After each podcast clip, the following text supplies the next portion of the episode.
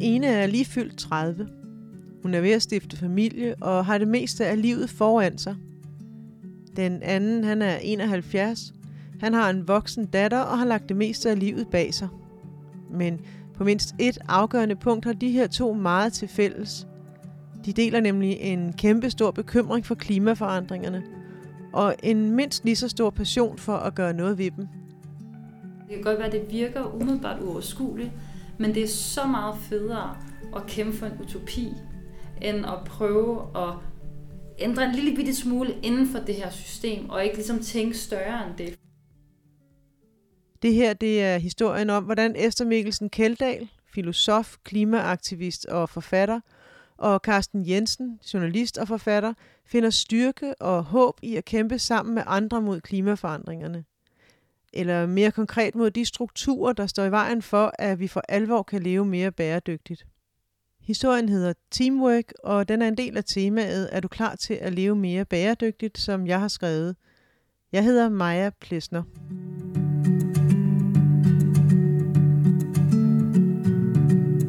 Esther Mikkelsen Keldahl og Carsten Jensen kender hinanden fra den grønne ungdomsbevægelse, som Esther var en del af i flere år. Karsten han blev bekendt med bevægelsen, fordi hans bog Mod stjernerne skulle udkomme i Sverige. Bogen handler om unge og klimakampen, og det var derfor oplagt at tilføje et kapitel om den svenske klimaaktivist Greta Thunberg. Og så var det, at Esther og jeg lærte hinanden at kende, fordi der var Fridays for Future i foråret 2019, og der blev jeg kontaktet af nogen fra bevægelsen, blandt andet Esther, og inviteret til at holde tale ved demonstrationer. Og der begyndte så et anderledes systematisk engagement for mig. Men for mig har det også været et helt nyt miljø, der har åbnet sig, og som har givet mig utrolig meget. Carsten Jensens interesse for klimaet går dog meget længere tilbage. Han har været optaget af jordens tilstand og hvad menneskers aktiviteter betyder for naturen og økosystemerne af flere omgange siden 1990'erne. Et meget vigtigt motiv for at kaste sig ind i klimakampen har været hans datter, som i dag er 27 år, og bekymringen for hendes fremtid. Og den bekymring tror han deles af mange på hans alder. Vi kommer ikke selv til at opleve det værste, men det gør de, som han siger. Han er også blevet inspireret af sin kone Lis Jensen, der skriver science fiction romaner om klimaforandringer – også kaldet cli-fi. Altså jeg vil også sige, at jeg har også en intellektuel motivation på den måde, jeg prøver at forstå den verden, jeg lever i. Og hvad angår klimaet, lever vi jo meget. Vi har alle klimaforskerne, som uden at det kan modsiges, fortæller os, hvor vi er på vej hen. Men alligevel lever vi i en form for tog. Det her med togen, det er noget, efter Mikkelsen Keldahl sagtens kan genkende. Hendes klimainteresse og bekymring blev vagt tidligt. Jeg kan i hvert fald sige, at jeg, jeg lærte jo simpelthen om den globale opvarmning, da jeg var 12 år gammel. Så det har jo været faktisk inden jeg blev teenager, at jeg fik den her kendskærning, den her viden øh, ind. Men det var jo så også der midt i nullerne og lige en finanskrisen, hvor alt jo bare øh, boomede, og øh, alle skulle have samtale køkkener, og der var bare super gang i økonomien, så det var ligesom om, at, at den viden om, at det hele var ved at crashe, samtidig med at ligesom være i den her verden, hvor der bare er total optur, og alle har det fantastisk, og alle skal ud og rejse. Det var meget forvirrende for mig. Jeg, for, jeg kunne ikke forstå det. Jeg synes, det virkede mærkeligt. Oplevelsen fremkaldte både skyld og skam og en stor ensomhed hos Esther, men efterhånden som hun blev ældre, blev følelserne vendt til kampgejst. I slutningen af 2010'erne engagerede hun sig i den grønne ungdomsbevægelse, hvor hun endelig fik nogle at dele sine tanker og bekymringer med. Det var et vendepunkt, men det pirkede også til skuffelsen over, at hendes omgangskreds til synlædende ikke forstod alvoren. Øhm, det var en skuffelse over øhm, at opleve, at i min omgangskreds var folk omkring mig, bevidste om klimakrisen. Alle var enige om, at det var et alvorligt problem, og det var noget lort, og alle håbede, at politikerne ville tage sig sammen og gøre noget ved det. Men jeg oplevede ligesom ikke, at den erkendelse bundfaldede sig i dem og havde en indflydelse på deres handlinger.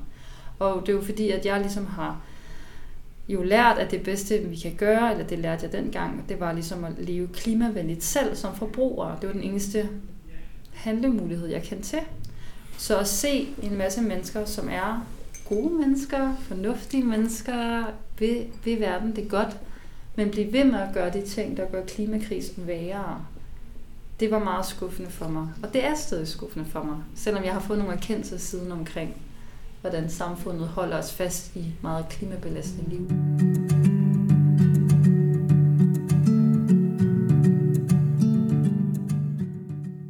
Esther Mikkelsen Keldahl forklarer, at hun blandt andet brugte sit speciale til at undersøge det ansvar, vi som borgere og forbrugere bliver pålagt i forhold til klimaforandringerne.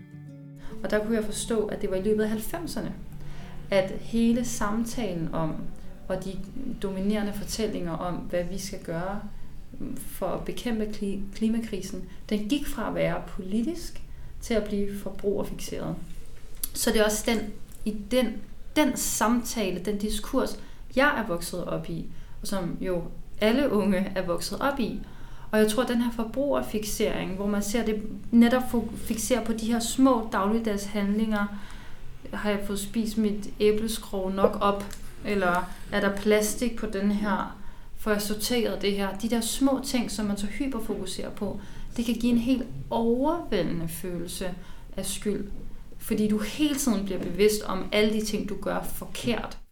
Esther Mikkelsen Keldahl fortæller også, at det under specialeskrivningen blev meget tydeligt for hende, hvilken rolle reklamer spiller i forhold til vores forbrug.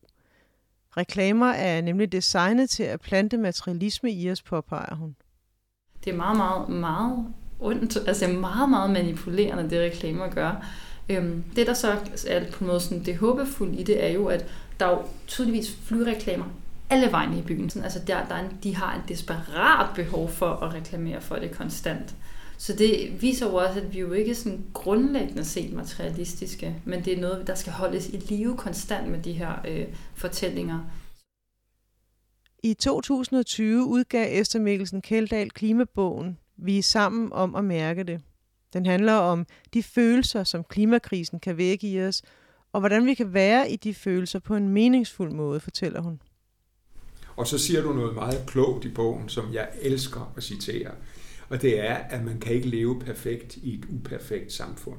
Fordi dermed siger du jo også, at det kan ikke nytte noget med den der konstante udskamning af dem, der så kom lige til at købe noget kød i supermarkedet.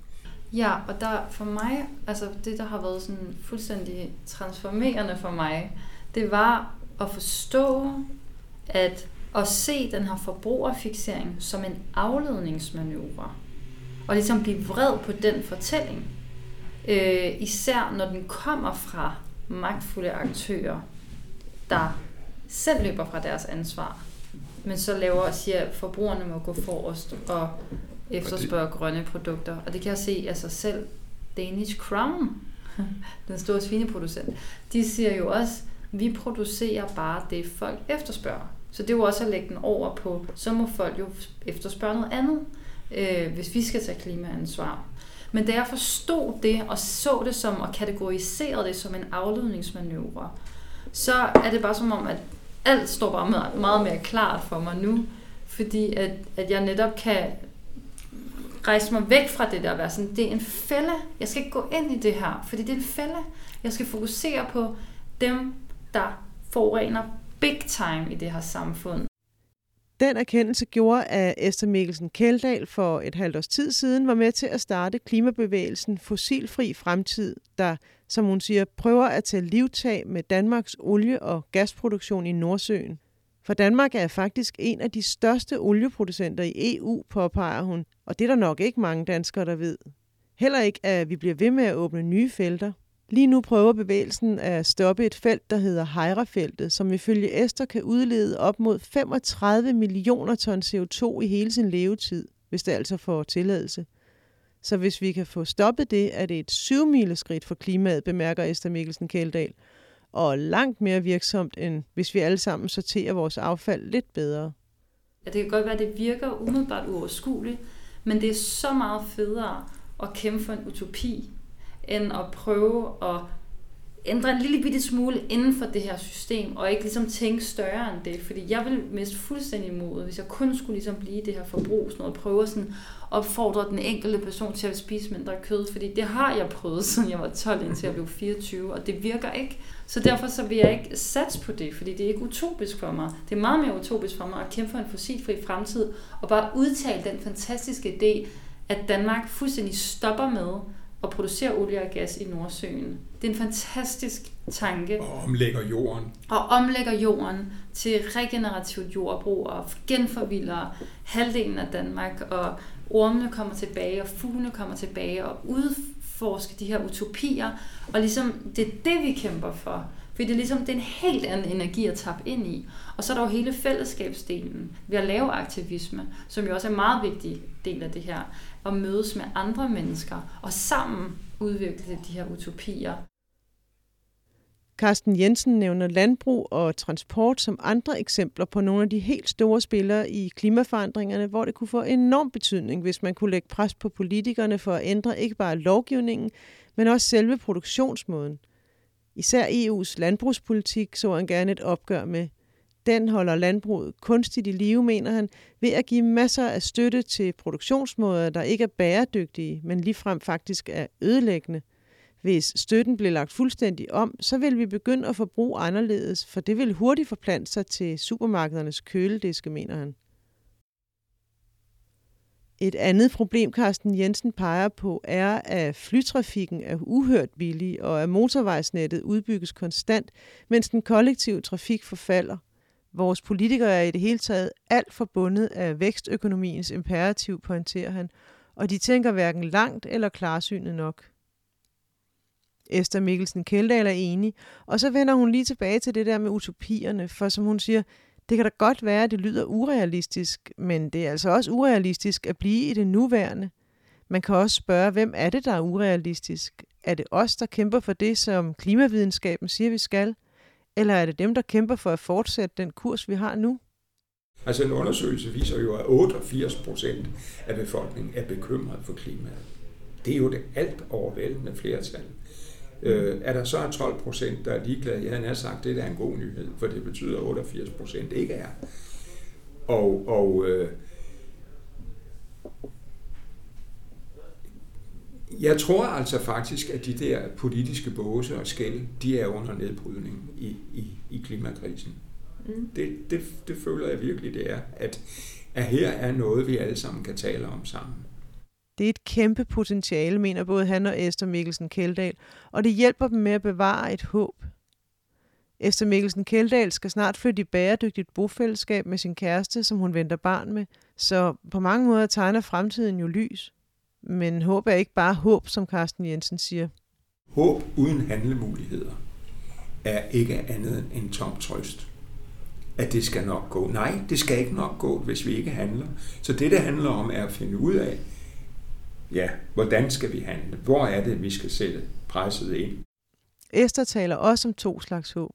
Det ene kalder hun et farligt håb, fordi det pacificerer os og gør os ukritiske i forhold til vores egen rolle og ansvar. Det er et håb, der baserer sig på, at andre løser klimakrisen, for eksempel gennem et teknologisk quick fix. Men der er også et andet håb, mener hun. Som er det aktiv håb, øh, som er et håb, der er baseret på en erkendelse af situationens ekstreme alvor, og som er baseret på, at dit hjerte er knust og sørger over alt det liv, som lige nu allerede er forsvundet fra jorden. Øh, og så ud fra ligesom stumperne og stykkerne af det knuste hjerte, ligesom tænke, okay, jeg har en sorg inde i mig, og jeg lytter til den sorg. Men måske kommer sorgen, fordi jeg også inderst inde har et håb om en helt anden verden, en helt anden fremtid. Og jeg ved, det kunne være så meget bedre. Og så ligesom hive fat i den drøm, den dybe drøm om en helt anden, meget mere retfærdig verden, hvor vi virkelig beskytter alt det liv, der er her på kloden, og, øh, og passer på hinanden, øh, og tager ansvar mange hundrede år ud i fremtiden. Tænker på ikke bare vores børn eller vores børnebørn, vores oldebørn og tipoldebørn, har det med ind i ligningen, og ligesom tager udgangspunkt i det, og så handler for at skabe den verden. Øhm, det, det, det, det synes jeg er meget stærkere i virkeligheden. Det er, sådan, det, det er den slags håb, som driver mig.